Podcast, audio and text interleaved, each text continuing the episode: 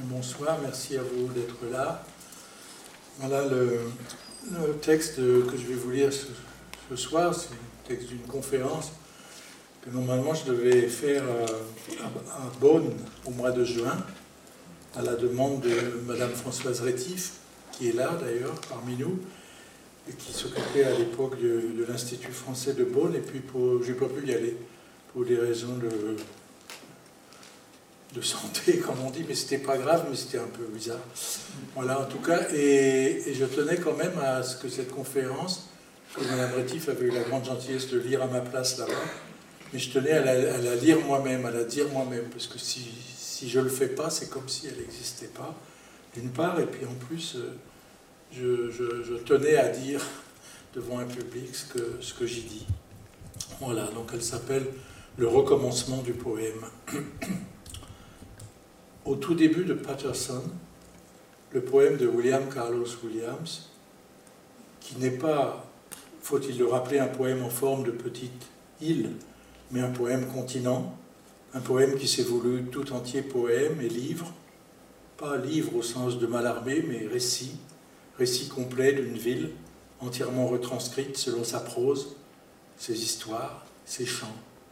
Au tout début donc de Patterson, figure un deux points, le signe de ponctuation deux points, two points, double point, et ceci avant même la première phrase, qui suit immédiatement et forme une énumération dont les mots sont séparés, eux, par des virgules ou des points-virgules. A local pride, spring, summer, fall, and the sea. A confession, a basket, a column, a reply to Greek and Latin with air hands, a gathering up, a celebration. En deux points, la fierté du pays, le printemps, l'été, l'automne et la mer, un aveu, une corbeille, une colonne, une réplique sans concession à la Grèce et à Rome, un rassemblement, une célébration. Cette position d'absolue précédence, alors que le signe deux points apparaît normalement dans le cours d'un énoncé à l'issue d'une phrase, ne modifie pas son rôle mais l'augmente. Au lieu d'introduire la suite, d'un texte, il ouvre celui-ci. Il est son commencement. Et ce que l'on comprend immédiatement alors, c'est que le poème tout entier, le poème qui vient, qui va venir, est lui-même la conséquence ou l'effet induit de tout ce qui l'a précédé. Rien que l'on puisse lire, mais tout ce qui est venu, on le suppose, avant qu'il y ait des mots formant un livre, ce livre. Par conséquent, la vie, les choses, le tout venant, la vie menée, amenée jusqu'au poème, et tout ce qu'il a fait, tout ce qu'elle a rencontré. Le poème commence en disant qu'il arrive à la suite de quelque chose qui n'est pas nommé. En tout cas, le langage n'est pas premier. Le recours au mot est une traduction. Patterson traduit ou essaye de traduire la vie, confondant dans son titre une ville, Patterson, New Jersey, et un homme nommé Patterson, qui est et n'est pas, peu importe d'ailleurs, le double de William Carlos Williams, qui vivait dans cette ville, ou du moins tout près d'elle, à Rutherford. No ideas, but in things. Pas d'idées sinon dans les choses. La formule refrain du poème aujourd'hui est connue, elle est souvent citée, mais il faut la restituer à sa fraîcheur native. Et c'est avec ces deux points qu'elle impose d'emblée sa volonté au poème. Le poème découle de ce qui le précède. Il est, et ce serait une première définition, l'écoulement même du monde, du temps, tel que les choses, things, le dictent. À la fin de Patterson, le film de Jim Jarmusch, qui reprend le couplage d'un homme nommé Patterson et de la ville de Patterson, New Jersey, et qui est bien entendu comme tel un hommage explicite au livre de William Carlos Williams, le chauffeur de but poète, nommé Patterson, revient sur le promontoire promenade d'où l'on a une vue directe sur les chutes du Passaic, les Great Falls, qui sont comme un leitmotiv du film et du livre, et qui ouvrent en pleine ville ou en pleine banlieue, si vous préférez, on est à quelques kilomètres de New York, qui ouvre en pleine ville la turbulence même de la chute d'eau, soit d'une chose, thing, qui est à elle seule une idée, idea. L'idée de l'idée du poème, celle d'un flux continu mais variable, ou d'un écoulement fastueux, et d'une rumeur secrète, s'entraînant mutuellement. Ce chauffeur de bus vient alors, selon le récit que le film découle, déroule avec un calme extraordinaire, il vient de perdre tous ses poèmes. Le carnet qui les contenait ayant été lacéré et réduit en miettes par la fureur de son chien. On peut penser que dans l'espace même de, de cette perte, le recours à la chute d'eau agit comme une sorte de baume. Elle a en effet pour lui, Patterson, selon sa beauté et sa force d'irruption, la valeur d'une sorte de station rituelle et peut-être même de preuve. Mais ce qui advient alors, c'est qu'un visiteur japonais, faisant partie, on le suppose, de la communauté seconde disséminée à travers le monde qui s'est constituée autour de Patterson, le livre, il advient que visiteur, ce visiteur japonais s'approche de lui et lui tend un cahier vierge, lui fait le cadeau de l'espace même du recommencement des poèmes, non un seuil solennel, mais une liasse de papier où rien encore n'a été écrit et où désormais tout peut l'être. Entre le deux points qui inaugurent Patterson le livre et ce cadeau de page blanche par lequel se termine Patterson le film, entre deux séquences non verbales, donc, intervient le poème, la possibilité du poème, la nécessité du poème. Le poème est ce qui remplit l'intervalle entre un excès, le bruit, la rumeur des choses, et ce qui s'apprête à l'accueillir à nouveau. Le poème est la traversée par le langage d'une accalmie qui devient aussi une tension. Ce qu'il y a de particulièrement réconfortant dans le film de Jim Jarmusch, un film, je l'ai appris, qui a énervé au-delà du possible les amateurs de films d'action, c'est que via les allées et venues d'un homme du commun à l'ouvrage, pour reprendre le titre de Jean Dubuffet, il présente justement cet ouvrage comme un prolongement de la vie même, c'est-à-dire de la vie effectivement menée. De telle sorte qu'entre le matin où il s'éveille entre les bras de sa femme, un homme pareil à une ville et une femme pareille à une fleur, disait en passant le poème de Williams, les trajets qu'il effectue en conduisant son bus, les parcours qu'il accomplit à pied, ou les propos qu'il entend ici ou là, venant des passagers du bus ou des clients du bar qu'il fréquente le soir, un courant continu circule. Écrire un poème dès lors, ce n'est pas se séparer de ce courant, au contraire, c'est le révéler, c'est le faire sentir. Le poème est électriquement la prise qui donne accès au courant vivant. Et le courant vivant, c'est aussi bien sûr celui de la rivière ou du fleuve qui s'écoule.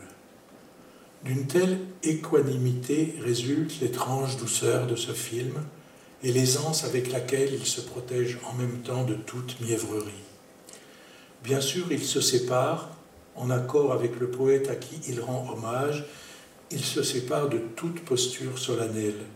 Bien sûr, il dit même, mais de façon non polémique, avec une sorte d'assurance étonnée, que le poème ne commence que là où la posture s'efface. Ce qui est, il faut toujours le rappeler, à l'opposé d'une part majeure de la tradition poétique. Mais par-delà les visions d'un quotidien répétitif et les tentatives d'une poésie susceptible de le réverbérer, ce qui est visé, c'est malgré tout, et là encore, oui, ce que Mallarmé avait dans un tout autre monde de pensée, cerné en parlant d'action, fut-elle restreinte. C'est l'action du poème qui engage son recommencement. Si triste qu'elle ait pu être, la perte des poèmes n'est pas inexorable. C'est dans la lumière même de leur disparition que revient l'idée de ce qu'ils sont, une trace sans doute, mais avant tout une action, mais avant tout une expérience qui fait écho à l'expérience et qui la dépose sans l'instituer. Je pense que ce qui, dans le film de Jarmouche ou dans le poème de William Carlos Williams, échappe à toute volonté d'en imposer, à tout désir d'inscrire définitivement en lettres d'airain des mots sur des frontons ou des pages conçues comme des sortes de stèles, je pense que tout cela peut être en partie rapporté à un mode d'existence qui est celui de la poésie américaine, ou en tout cas d'une bonne partie d'entre elles, celle en tout cas qui s'est détournée de l'imitation des voix européennes reconnues, exactement, exactement comme si elle avait entendu l'éloge inattendu que Goethe, oui Goethe, fit de l'Amérique, et dans lequel en 1827, il évoquait comme une chance son absence de châteaux écroulés, d'inutiles souvenirs et de vains combats. C'est étonnant quand même. La vieille Europe, par contre, et c'est explicité dans le poème même, le numéro 9 des Xénies, l'Europe même, par contre, étouffant sous leur poids.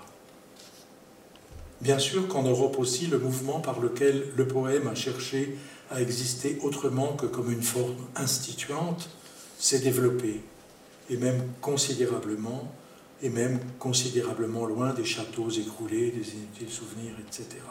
Mais dans une tension continue, inutile ou pas, les souvenirs tendent sous les pas des poèmes le vertige d'une tradition qui semble parfois se renforcer, alors même que l'on prétend s'éloigner d'elle et de ses injonctions ou de ses ruses. L'idée, au demeurant, l'idée du poème évadé de sa pesanteur, comme je l'ai dit à travers le titre du livre qui s'appelle L'élargissement du poème, L'idée donc du poème élargi au sens que ce mot a en français, où il, signifie à la fois un agrandissement, une extension et une libération, au sens où on dit qu'un prisonnier a été élargi. Ce sens n'est pas du tout celui d'une irresponsabilité du poème. Il n'est à aucun moment question, et l'exemple de William Carlos Williams ou des poètes objectivistes américains est clair de ce point de vue, il n'est aucunement question de prendre ses distances avec l'histoire et avec les mouvements affolés des hommes. Au contraire, le courant vivant où le poème se recharge ou auquel il donne accès n'est pas un petit bief qui irait simplement d'un recoin de cuisine à un angle de rue. Il est aussi en contact avec le cours du temps, il est atteint par ce qui lui vient de la tension catastrophique du temps. Mais ce qui a lieu alors pour le poème, quant au poème, et quelle que puisse être sa tension vers l'épos, l'épopée, ou vers des modes narratifs ou documentaires, c'est qu'il ne sépare pas ce qui habite cette tension de ce qui traverse la rue ou se pose sur un arbre. C'est qu'entre un évier où on remplit un verre d'eau et l'écho d'un bombardement lointain, entre une femme que l'on regarde s'en aller dans une rue et l'air la couche de temps où passe ou s'enfonce cette rue, le contact est maintenu et même renforcé. Le poème, je crois, n'est pas le seul, mais je crois qu'il est le lieu, l'espace d'expérimentation de ces transferts et de ces rebonds de sens, de cette contamination permanente de tout partout et de l'un par l'autre. Flux sans commencement ni fin dont le poème extrait des quantités variables allant du tout petit insert et de la quasi-notation à la grande embardée d'un geste récapitulatif.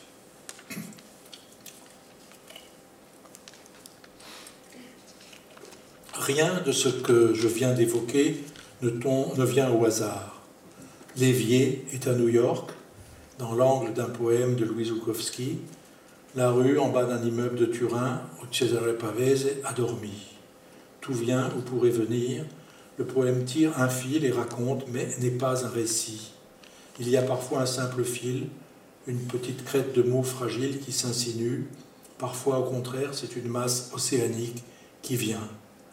De toutes les situations de langage, celle qui dispose au poème est la seule qui n'est rien devant elle, rien d'autre que le langage et la possibilité de signifier.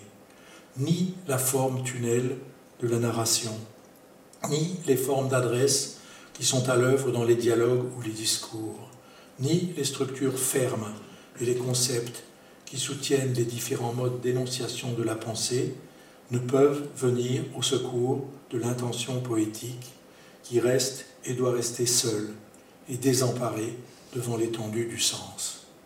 Quantité de petites ou de grandes ruses ont été inventées pour détourner les poèmes de ce vertige et les encourager à être seulement virevoltants et légers et à se comporter comme de simples fumerolles, ou au contraire à pontifier et à faire comme s'ils étaient les porteurs attitrés de la voix off d'un grand destin collectif associé de surcroît à la langue dans laquelle ils se produisent. Mais ce que vise l'action du poème, c'est un tout autre côtoiement. Rien d'impérieux, de solennel, rien non plus de suave, de suavement chuchotant, mais tout ce qui agit comme une levée, comme une venue, un survenir, un frémissement. Le frémissement du sens tel qu'il apparaît au ras des choses, insaisissable, furtif, passager, et tel aussi que le langage est apte à le relancer si on le laisse faire. À vrai dire, l'écriture d'un poème est quelque chose d'un peu étrange. Elle s'inscrit sans témoin, comme le profilage d'une idée qui ne peut prendre forme qu'en s'exténuant. L'unique recours alors est l'interruption puis la reprise, le recommencement cette vie que le poème avait reconnue hors de lui et qu'il avait cherché à capter, il doit attendre de la voir revenir. Et il ne sait ni où, ni quand elle le fera, ni où, ni quand il lui sera possible d'avoir à nouveau accès à son ruissellement. C'est dans l'espace de cette attente qu'il identifie ici et là de brefs soulèvements, de légères ouvertures, le frêle sursaut, toute une production disséminée de sursauts. La notation intervient alors, peut intervenir comme un succès d'année, signe avant-coureur d'un poème à venir ou vestige d'un poème qui jamais ne sera. Mais la question n'est pas l'existence d'un poème selon la logique du 1 plus 1 plus 1 ou du 1 parmi tant d'autres. Elle est celle des conditions de maintien et de répercussion de la forme de vie qui est hantée ou soudée à l'idée du poème. Cette forme, qui excède toute réalisation comme toute volonté de recueil, demeure en même temps sans rapport à toute idée d'un poème idéal qui, depuis sa sublime absence, surplomberait et irradierait toute possibilité d'écriture. Il n'est d'ailleurs là pas tellement question d'écriture. Ce qui est en jeu, c'est la tenue vivante du sens, c'est le tenir d'un sens vivant ricochant dans ou sous l'existence. Et ici, je pourrais ou devrais replacer les deux points du début de Patterson et faire suivre, comme on dit pour le courrier, qui doit atteindre son destinataire. Entrerait donc, et bien loin de toute fanfare ou vacarme, les échos entendus d'un chant interne et inhérent au langage, qui n'est pourtant lui-même que l'écho d'un sens qu'il a entendu, lui, le langage, autour de lui, dans les choses. Je voudrais que tout ce que je tente de dire ici soit clair et concret. Si j'ai cité Pavese, c'est à cause de ce poème semblable à un merveilleux film en noir et blanc qu'est Dopo, après, et où il y a, oui, cette femme qui avance de son pas familier mais un peu alangui sous la vie profonde des collines. Mais c'est aussi parce que ce di concret, c'est comme un film parce qu'il est, à la, il est à la fenêtre et la femme avec qui il était est partie et il la regarde s'en aller dans la rue par la fenêtre. C'est extrêmement simple. Euh, mais c'est aussi parce que ce bisogno di concretezza, que Pavese a invoqué comme raison et horizon du poème, résonne continuellement pour moi comme le nœud même de la question qui doit être à chaque instant posée, relativement à toute expression et à toute tentative de production d'un sens. Bisogno di concretezza n'étant pas à entendre comme la concrétude d'un référent, une sorte de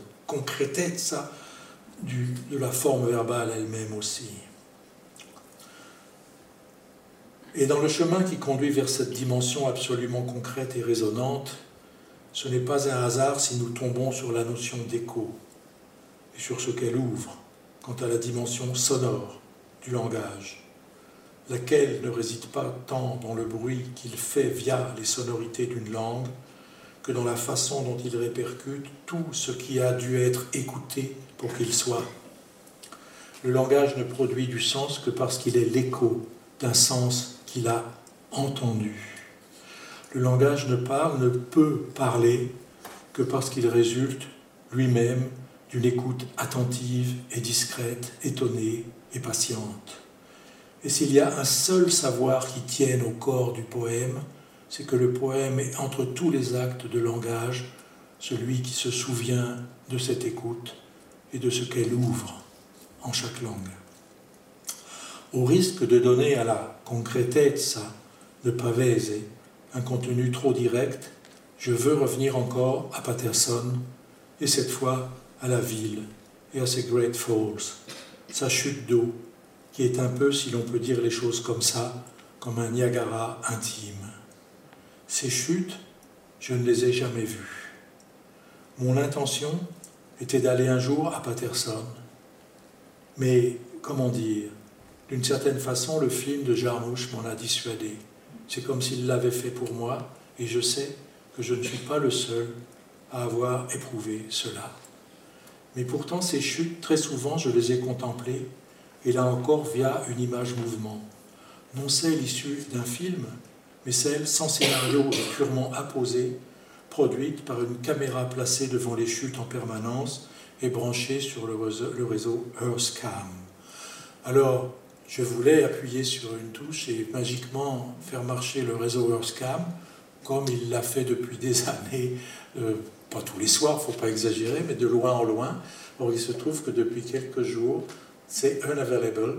la, la, caméra qui est placée devant les chutes d'eau du Passaïque à Patterson n'envoie pas d'image. Mais on a remplacé par une image fixe qui vous donnera au moins une idée du lieu si vous ne l'avez pas déjà vu dans le film de Jarmouche ou ailleurs. Donc, euh, en tout cas, euh, lorsqu'il y a l'image produite par Erscam, à tout moment et en n'importe quel endroit du monde, sauf comme quand maintenant l'image n'est pas disponible sur le réseau, on peut, si on en a le désir, aller voir où en sont les chutes. Je les, je les aurais donc vues, le faisant assez souvent, par tous les temps abondante et mousseuse ou à demi pétrifiée par le gel. L'endroit est très beau. Il y a en lui quelque chose de violent et de paisible à la fois. La chute d'eau agit comme une hache qui fendrait en deux l'espace urbain, mais comme pour y ouvrir la réserve secrète d'une abondance heureuse. En avant de la chute proprement dite, étendue une passerelle métallique qui, pour un Parisien, évoque un peu celle du parc des Buttes Chaumont. Tandis qu'au premier plan de l'image, pas sur celle que vous avez devant vous, au premier plan de l'image que je voulais vous montrer, on voit la terrasse enherbée, d'où les visiteurs, comme le japonais du film, peuvent observer en face d'eux le théâtre de l'eau qui tombe. On dirait des rideaux qui seraient toujours en train de s'ouvrir. Ou sous eux, le film de l'eau qui étant tombé de si haut semble prendre un peu de temps à s'en remettre hésitant entre les parois qui l'enserrent. Il y a aussi la ville au lointain, et même sur un côté, le drapeau américain qui flotte au-dessus des arbres et qui nous rappelle, il le faut, que nous sommes bel et bien dans un coin de l'Empire. Mais ce qui est le plus déroutant, il me semble, par-delà le fait de pouvoir voir, là je parle de l'image Earthcam, de pouvoir voir un spectacle, une action se déroulant en temps réel, comme on dit, à, 6 km, à 6000 km de distance, ce qui est le plus déroutant, c'est de l'entendre. En effet, la rumeur continue de la chute d'eau, une cloche qui sonne, ou le bruit d'un klaxon, d'un autocar, et jusqu'au son des voix des passants pénétrant sur la terrasse, tout alors est perceptible. Il y aurait beaucoup à dire sur la densité indicielle du son, sur le fait que le sonore confirme le visible, mais là, dans cette distance où il y a quelque chose de spectral, c'est comme si ce que l'on voyait avait au moment même où on le voit la qualité de ce qui a disparu, de ce qui vient de disparaître. Là, le sonore vient ajouter l'élongation d'une trace insaisissable où tremble le passage de la vie, soit cela même dont le poème cherche à faire son matériau le plus propre. Ici, cela, je le raconte tant bien que mal, mais ce qui est en vue, c'est le seuil. Le seuil sur lequel le poème qui, lui, ne raconte pas, se tient et est seul à se tenir, sans aide et sans recours. Pourquoi est-il seul à faire cela ainsi, seul à être ou à produire cette insistance? C'est ce qu'il faudrait pouvoir dire, car c'est à cette aptitude, à cette capacité de captation qu'il se reconnaît, et c'est d'elle qu'il tire et retire sa nécessité, ce qui à la fin et somme toute le sauve, quelle que soit l'épaisseur de la résistance qu'il a à traverser. Il ne s'agit pas d'un héroïsme du poème, mais d'une position, d'une situation, de sa situation dans et envers le langage, de la façon dont il y travaille. Et la notion la plus éclairante ici n'est pas celle du genre, le poème en tant qu'il serait un genre littéraire distinct, ni celle de la spécialité prosodique comme telle, le poème en tant que chant de la langue. C'est ce que la linguistique détermine ou pointe lorsqu'elle parle de la notion de situation de langage des situations de langage, il y en a autant que d'actes, de paroles ou d'écriture. Et l'éventail est immense, qui va des plus quotidiennes aux plus exceptionnelles. Mais il va de soi qu'une typologie est possible et nécessaire, et que ce qui la distingue, aussitôt qu'on cherche à en cerner les grands traits, c'est d'une part qu'ils sont beaucoup plus clairs et plus vivants que ce qui ressortit à la classification par genre, et d'autre part qu'ils engagent la totalité du langage sans la fracturer, c'est-à-dire sans la répartir de façon hiérarchisée. Dans les situations de langage, il n'y a ni haut ni bas, ni grandeur instituée, ni pauvreté chronique.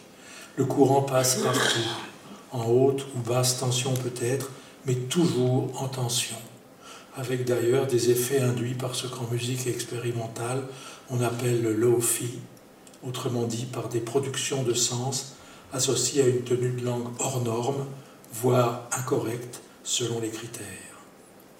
Ainsi, une conversation dans l'autobus ou la vision de quelques mots écrits sur une vitrine, ou encore une remarque faite en passant par un passant, ont-elles autant de compétences à faire venir du sens que tel discours opéré en position dominante, à partir d'un socle? Et le poème qui a sans doute été le plus soclé de tous les arts, pire que la sculpture, le plus absurdement tributaire d'une situation de langage s'exceptant de toutes les autres, est au contraire ou devrait être aujourd'hui la forme même de l'accueil de la totalité ouverte de toutes ces situations, la sienne étant justement de se tenir dans cette ouverture, non seulement comme ce qui recueille le sens, mais aussi bien sûr comme ce qui le relance. Ici à nouveau se trouve le deux points initial de Patterson. Mais cette situation de langage, qui est celle du poème, doit encore être un peu précisée. Le poème, en quelque sorte, se retrouve au centre du langage, comme son point d'écoute, comme son point d'intensité, comme ce qui est à l'écoute de l'intensité qui vient, qui peut venir avec les mots cette intensité, il la prend de plein fouet et ne l'oriente pas ou le moins possible. Il y a bien sûr de l'intensité et des intensités dans toutes les formes de langage et dans toutes les pratiques d'écriture.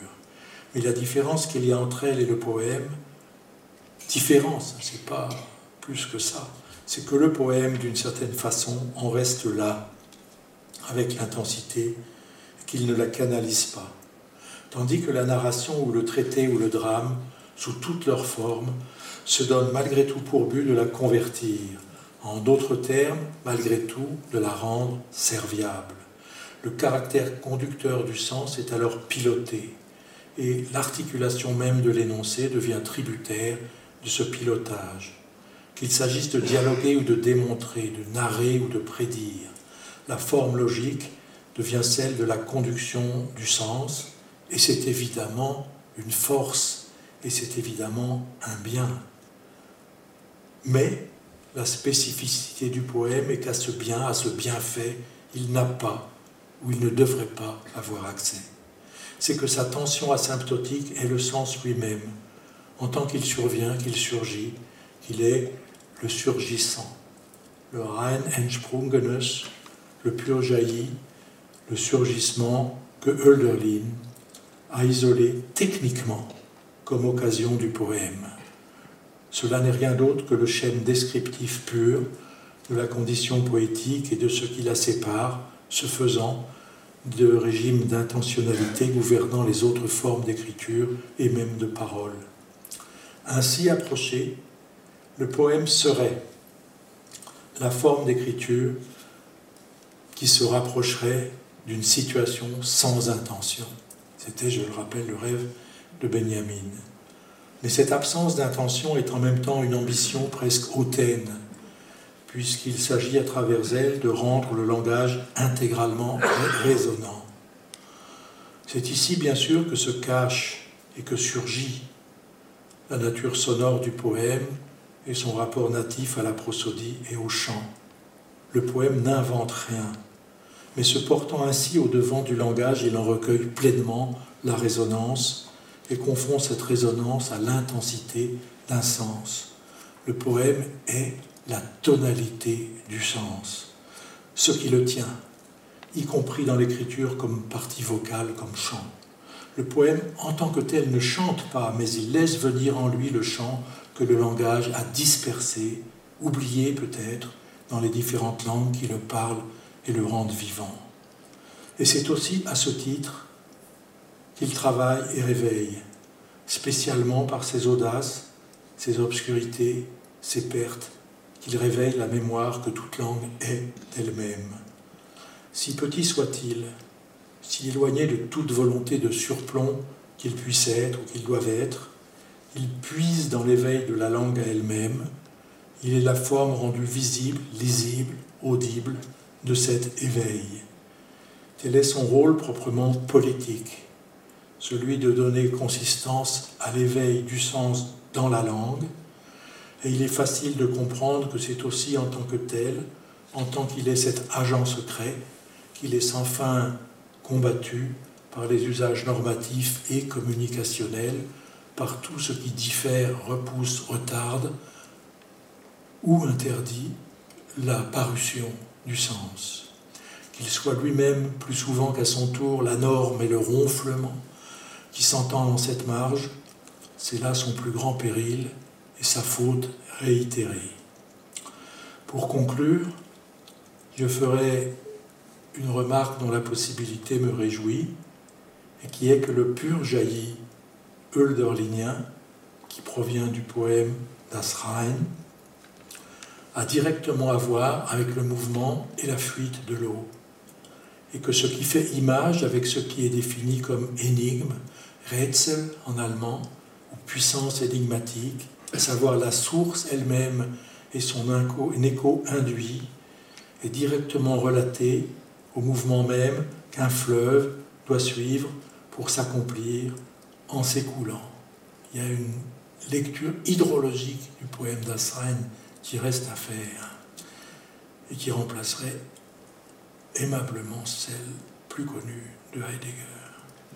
Et si l'on se reporte de ce fleuve voisin, le Rhin, à ce fleuve lointain, le Passaïque, et au caractère spectaculaire que prennent à Patterson avec les Great Falls ou en aval de Schaffhouse avec les chutes du Rhin, leur pente gravitaire, on voit qu'il y a comme une boucle qui ne se ferme pas, mais avec laquelle quelque chose commence ou recommence, et qui est l'énigme, qui associe le mouvement du temps à celui du fleuve, et qui les tresse l'un et l'autre avec l'élan toujours tenu possible d'une langue effarée.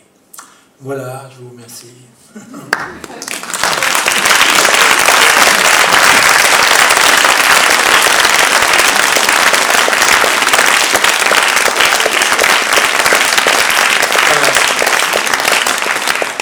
Je m'excuse pour le côté un peu pompier du dernier mot effaré. Ça m'a échappé. Comme quoi, Et aussi, je me rends compte en le lisant, c'est important quand on lit parce qu'on se rend vraiment mieux compte de ce qu'on raconte quand on le dit. En fait, il y a une espèce de torsion bizarre, parce que j'arrête pas de dire que le poème est exceptionnel parce qu'il ne l'est pas. Mais bon, voilà, c'était le sujet. Voilà, merci.